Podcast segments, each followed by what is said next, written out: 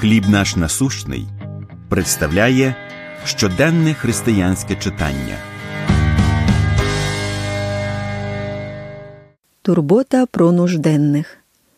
Вихід 22.25. Якщо дійсно візьмеш у заставу одежу ближнього свого, то вернеш її йому до заходу сонця.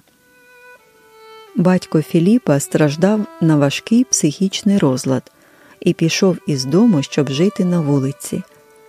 Після того, як Сінді та її маленький син Філіп витратили цілий день на його пошуки, Філіп небезпідставно занепокоївся за його благополуччя. Він запитав у матері, чи тепло його батьку та іншим людям без домівок. Отже, вони почали збирати і роздавати ковдри та одяг бездомним людям у тій місцевості. Вже більше десяти років Сінді вважається справою свого життя, дякуючи своєму сину та глибокій вірі в Бога за те, що вони допомогли їй усвідомити труднощі, пов'язані з відсутністю теплого місця для ночівлі. Біблія здавна навчає нас реагувати на потреби інших.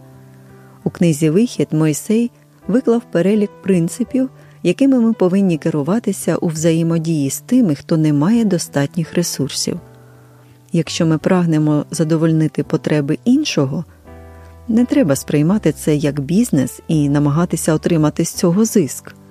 Якщо одежа людини береться під заставу, її треба повернути до заходу сонця, бо вона єдине накриття його, вона одіж на тіло його, на чому він буде лежати. Просімо Бога відкрити наші очі і серця, щоб побачити, як ми можемо полегшити біль тих, хто страждає. Незалежно від того, прагнемо ми задовольнити потреби багатьох чи однієї людини, ми вшановуємо Господа, ставлячись до них із гідністю та турботою.